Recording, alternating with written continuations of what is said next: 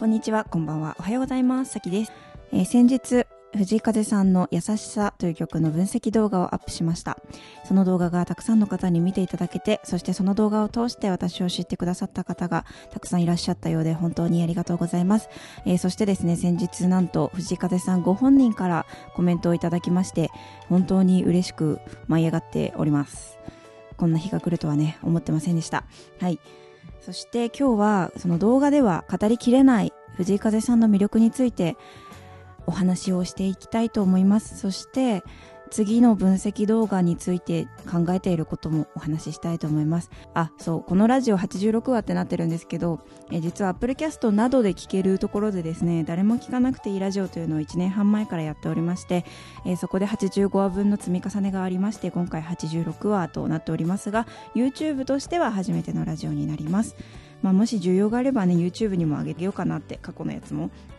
思ってるんですけどでも私ポッドキャストのいいところってあのバックグラウンド再生ができるところだと思っていてそのポッドキャストだったらかけながら LINE したりネットサーフィンしたりゲームしたりできるんですよね。逆に YouTube だと課金すればねそういう機能ありますけど課金しなかったらないのでそういう意味であのポッドキャストもおすすめです。よかったら聞いてみてください。はいそれでは藤風さんについてねなんですけど藤風さんのね凄さってなんだろうってこう言語化するのすごく難しいんですけど考えてみました。で一言で言うと目覚めさせてくれるそして解放してくれるという言葉が合うのではないかと思いました。っていうのもまあね藤井風さんの音楽をたくさん聴いている方はねなんとなくねああ確かにって思ってくれるかと思うんですが例えば「なんなん」デビュー曲の「なんなん」という曲ではハイヤーセルフという存在が登場しますよね。でハイヤーセルフは、まあ、藤井風さんの言葉を借りれば自分の心の中にあるヒーロー天使みたいな存在。で私がその説明を聞いた時にすごくしっくりきたんですよ。っていうのも私もあの昔こう選択に迷った時というかすごく悩んだ時にある一つの人生の指針を決めていてそれが心が喜ぶ方へ行こうっていうことだったんですよね。周りはああいうのが評価されてるとかこれが常識だとかそういうのとの自分のやりたいことの狭間で結構あの息苦しくなっていた時があってでその時に出した結論として心が喜ぶ方へ行けばそれでいいじゃないかと。思ってましてそれを結構自分の指針として生きてきたんですけどあのーそれをですねそのハイヤーセルフっていう単語を私「なんなん」という曲で初めて知ったんですがハイヤーセルフが自分に話しかけるってくるっていうような、えー構造の曲として「なんなん」っていう曲があるってことを知ってそれを聞いて私が思っていた心の喜ぶ方に行こうっていうことをなんかまた違う視点から表した曲に出会えたような気がしました。で私も作曲をして歌を歌っているのでこう自分の指針である心が喜ぶことをしようっていうことをね歌にしたかったんですけどどうもうまくいかなくってなんか抽象的すぎるしなんか押し付けてる感じになるしみたいな思ってて。だけどその藤井風さんの「なんなん」ではそれがねもう見事でしたね。やっぱりこう話しかけてくる感じっていうのもいいしそれが岡山弁っていうのもまたいいしまたやっぱりね最高な音楽そして声、まあ、そして彼のね放っているオーラだったり魅力だったりビジュアルだったりその全てがね相まってだから本当になんか自分ともすごくつながりを感じるような出会いでした。多くの人が藤井風さんの曲でハイヤーセルフって存在を知ったんじゃないかなと思うんですけどそんな風にね例えば藤井風さん自体がすごく魅力的だからまず藤井風さんという存在に引きつけられてそして彼の曲を知りたいと思って例えば解説動画を見てハイヤーセルフの話が出てきたりしてでそれがねやっぱりこうそして彼の音楽ってこう押し付けがましくなくて包み込んでくれるじゃないですか愛で。で彼が愛の人だからそしたらねなんか自分の中のハイヤーセルフもいるのかなって考えたりとかいるならどんなこと言ってるんだろうって探してみたりとか。で肥溜めへとダイブっていう肥溜め肥溜めへとダイブしていなかっただろうか自分はとかね。そういうことを考えていくとやっぱり一番大事な大事な自分の心の中の核自分の心の中のハイヤーセルフまたは心が喜ぶこと。っていうのにこうフォーカスするようになりますよね。そうすると本当に大事なものを大事にしてあんまり大事じゃなかった大事だと思ってたけど実は大事じゃなかったっていうものは手放してもいっかっていう気持ちになるっていうか。でその手放してもいいかってなるのが「もうええわ」っていう曲ではねそういういろんな悪いものから解放みたいな。もうええわで言ってた彼の言葉が人は体への執着を手放した時に初めて生死のサイクルから解放されるってことだったり属性執着からの解放をテーマに人生におけるあらゆるネガティブなエネルギーにもうええわする自由の歌って言ってますけど言ってますけどもえー、ねそうやってなんなんで大事なもの自分の中の心の大事なものを目覚めさせてくれてもうええわで解放してくれてで他の曲でもねそういうことがたくさんだなと思っててキリがないからは過去そして未来に執着せず今に集中しましょう。わしらの悪い習慣思い欲望をぶっ壊そうぜ。だってそういうのキリがないからっていうねことを言ってましたけどこれもねある意味執着からの解放そう、アルバムのテーマもね、解放でしたね。まあ、彼がね、22歳でどうしてそんな精神性を手に入れたのかっていうのはすごい気になるところですけど、彼の言ってることを聞いてると、いろんな他の分野の言葉がね、私の中で思い出されるんですよね。例えば、キリがないからの過去未来からの執着からの解放っていう言葉を聞いて私が思い出したのは、アドラー心理学者のアドラーの言葉で、まあ、アドラーの言葉っていうか私はあの「嫌われる勇気」っていうねすごいあの売れた本ですけどを読んでいた時にそういうことを言ってたなと思って今読み返してみたんですけどちょっとその嫌われる勇気から抜粋しますね、えー、人生とは連続する刹那なのです、えー、線で捉えるのではなく人生は点の連続なのだと考えてくださいっていう言葉を言っていて過去に執着して過去過去があるから今があってみたいな。過去にああいうことがあったから今僕はダメなんだとかそういうふうに考える青年に対してそのアドラーのことを問う鉄人っていう人がね話しかけてるんですけど人生は今という刹那の連続です。我々は今ここにしか生きることができない。我々の生とは刹那の中にしか存在しないのです。それを知らない大人たちは若者に線の存在を押し付けようとします。いい大学、大きな企業、安定した家族、そんなレールに乗ることが幸福な人生なんだよ、と。でも人生に線などありません。そしたら青年が人生設計あるいはキャリア設計なども必要ないとと言いますそしたら鉄人がもしも人生が線であるのなら人生設計も可能でしょう。しかし我々の人生は点の連続でしかない。計画的な人生などそれが必要か不必要かという以前に不可能なのです。というねことを言うんです。まあだから私たち結構知らない間に人生を線のように考えるけどアドラー曰く人生は点の連続でしかなくてそんな人生設計なんてそもそもできないよみたいな話で。で私はその藤井風さんの過去未来への執着からの解放。って言葉を聞いた時にこのアドラーの言葉を思い出しました。でこれは確かではないんだけれども「あのー、特にない」っていうアルバムに入ってる曲。ちょっと歌詞を見ますね。特にない望みなどない私期待せずに歩く。特にない願いなどない私身を任してる。っていうような歌なんですけど私はねこれをね見てねなんか禅みたいだなと思ったんですよね。私別に禅を極めたわけじゃなくてたかじっただけなんですけど なんかそういう禅みたいな精神性を感じたっていうか全然違うかもしれないんでね詳しい人コメントで訂正してほしいんですけど要するに何が言いたいかっていうと彼の言葉からはそのいろんなね他のジャンルのことと結びついていくっていうか例えば禅だったり心理学者だったり、まあ、もちろん彼がよく神って言葉をね口にしますからそういうことだったりなんかねそういう風にさいろんなことを考えさせてくれる人っていうことですよね。私いい芸術作品って見る人聞く人にその解釈の余地を与えてくれる。そしてそれについていろんなことを言う人がいてそうやって話し合いが有意義な話し合いができるとかなんかそういうのがいい作品だなと思うんですよね。これはこうだって押し付けてくるもう解釈の余地を与えてくれないものよりもあこれってこういうことなのかなとかこれって私の人生だったらこうだなとかあ私分かる気がするなこことか。でそれを誰かに話してあそんな考え方あるんだとか私はこう思ってたよって。えそうなんだみたいななんかそういう会話ができるとかそういうのっていいアートだないい芸術だなって思っていて彼の作品ってまさにそうなのかなって思います。なんだけど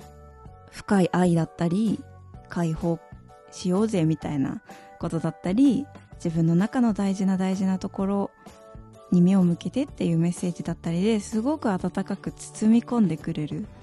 そういう温かさもあって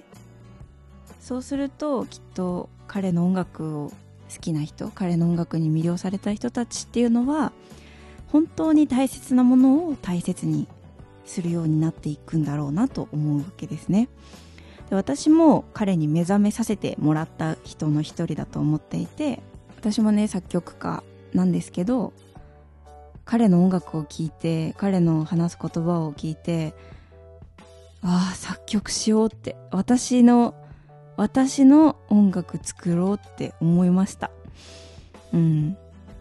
だから本当にね感謝しています。本当にね、え本当にね彼の音楽に助けられた人感謝している人たくさんいると思います。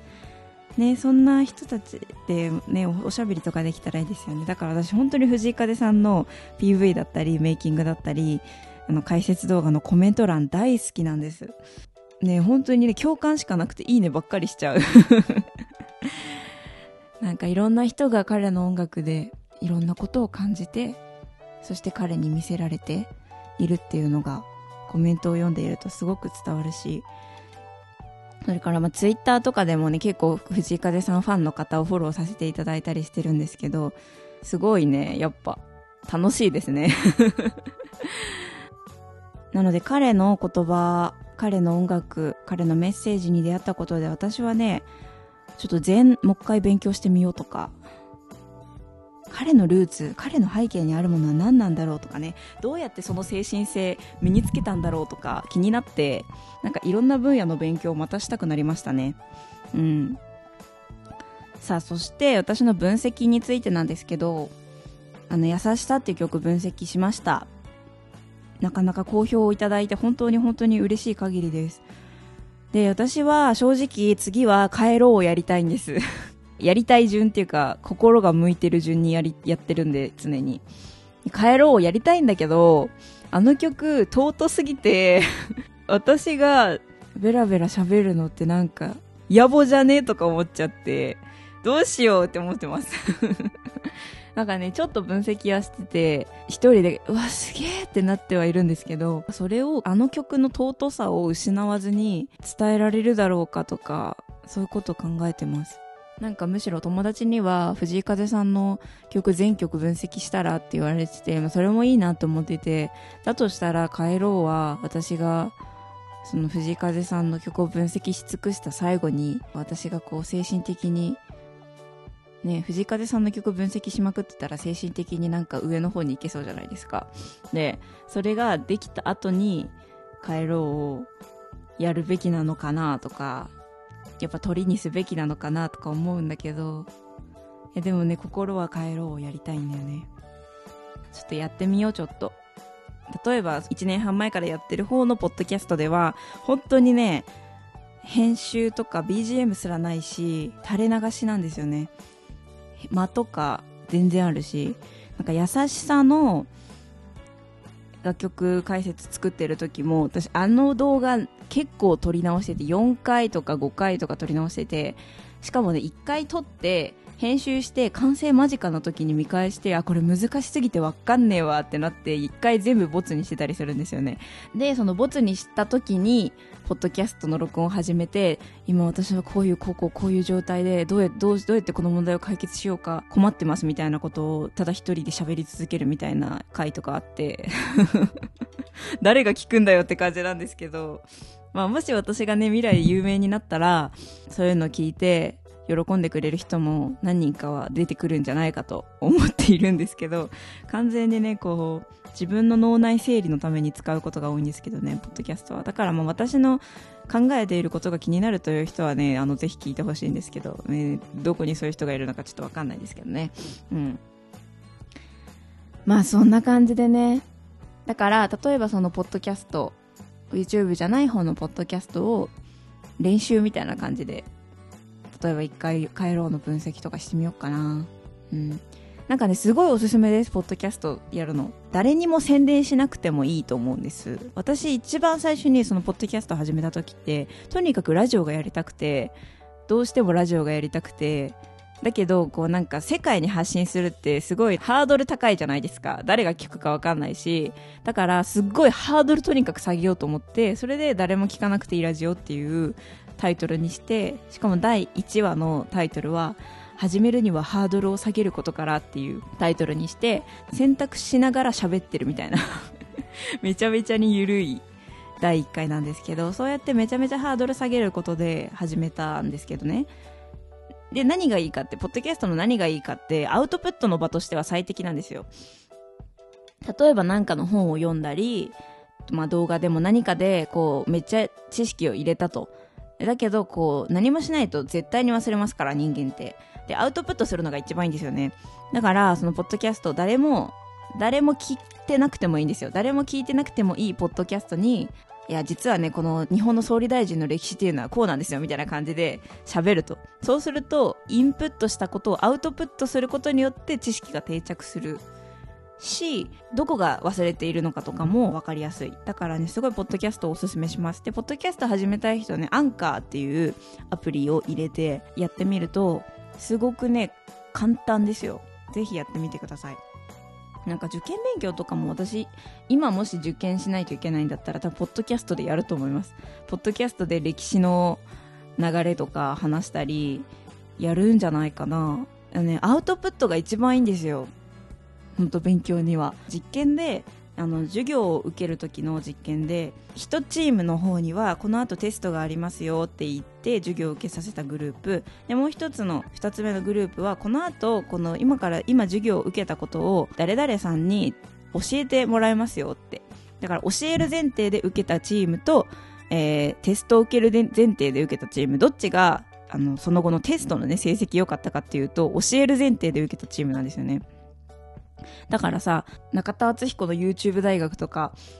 見てますかね？なんかすごいいろんな授業してくれるんですけど、オリラジのあっちゃんが。彼はその、これから授業をするぞっていう気持ちで勉強するからさらに頭に入るんじゃないかって思うわけです。だからすごいポッドキャストおすすめです。で、私のポッドキャストね、過去のやつ聞いてもらったらわかると思うんですけど、すごい緩いし、グダグダの回もあるし、だけど全部垂れ流してるんですね。で、まあ、この YouTube ではちゃんと喋ろうと思って、ちゃんとマイクで録音してますけど、向こうの本のポッドキャストは本当携帯1台で思いついた時に撮ったり、登下校中に撮ったりしてます。なんかね、そんなんでも自分のためには絶対なります。聞いてる人のためになるか、ちょっと正直わかりません。なる回もあると信じたい。でもね、でも聞いてくれる人がいるんですよね、なんか。うん、それがすごい嬉しいですけどね。そう、だからそういうポッドキャストで練習して、本番は YouTube とかにしたらいいんじゃないですかね。私の初めての本番はこの YouTube ですね。はい。じゃあこんなところでね、今日のラジオは終わりますけれども、本当にさ、尊いですよね、藤井風さんって。なんか。なんかね、帰ろうのコメント欄で、藤井風さん天使説っていうのを言ってる人がいて、なんか私はね、すごい、その説に共感します。彼はきっとそういう存在だと思います。うん。きっと私たちをね、解放したり目覚めさせるために降りてきてくれた存在なんだと思いますよ。うん。そんなね、彼を分析し、勉強し、私も私にしか作れない音楽を作っていこうと思います。はい。私は天使にも神様にもなれないけれど、でも私という等身大の人間からしか発しない音楽もある。うん、それはある。うん。だから頑張ります。そして、分析もね、やっていきますので、ぜひともこれからもですね、えー、見ていてください。チャンネル登録まだの方ぜひお願いしますそしてですね私はラジオが大好きなのでこれからも YouTube でもラジオをやっていきたいですなんせ YouTube の方が絶対見てくれる人が多いんでねうん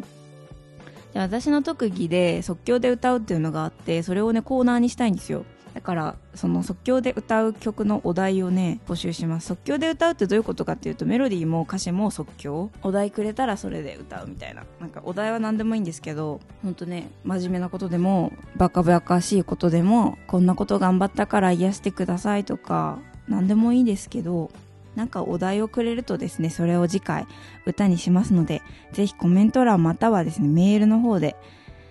はい書いてください。メールアドレスはさき .music.radio.gmail.com さき .music.radio.gmail.com です、えー、このですね、動画の画面、静止画になってるはずですけど、にも書いて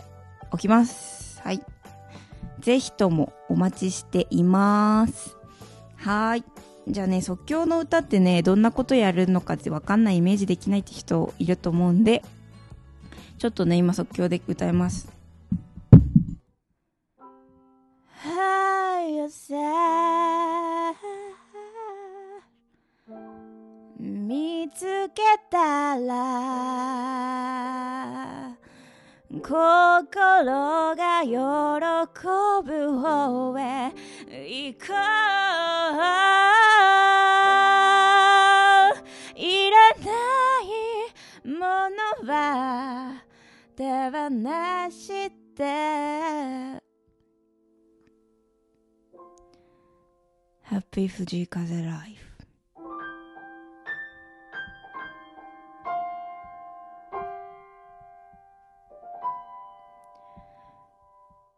コメント待ってるよ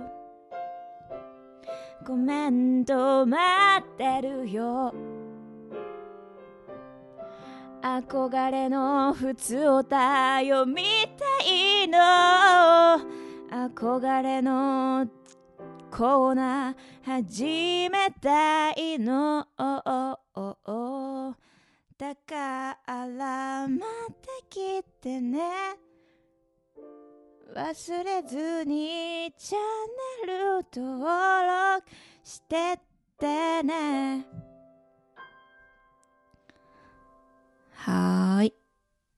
ま今日のラジオのまとめ的な感じでしたね。まあ、こんな感じでですね適当に歌いますのでぜひ待ってます。えー、そしてですねこの適当じゃなくてちゃんとした作曲してほしいって人もねあのメールしてください。そしたら相談してましょう。はい。それではですねまたお会いできる日を楽しみにしております。いい一日をお過ごしください。またね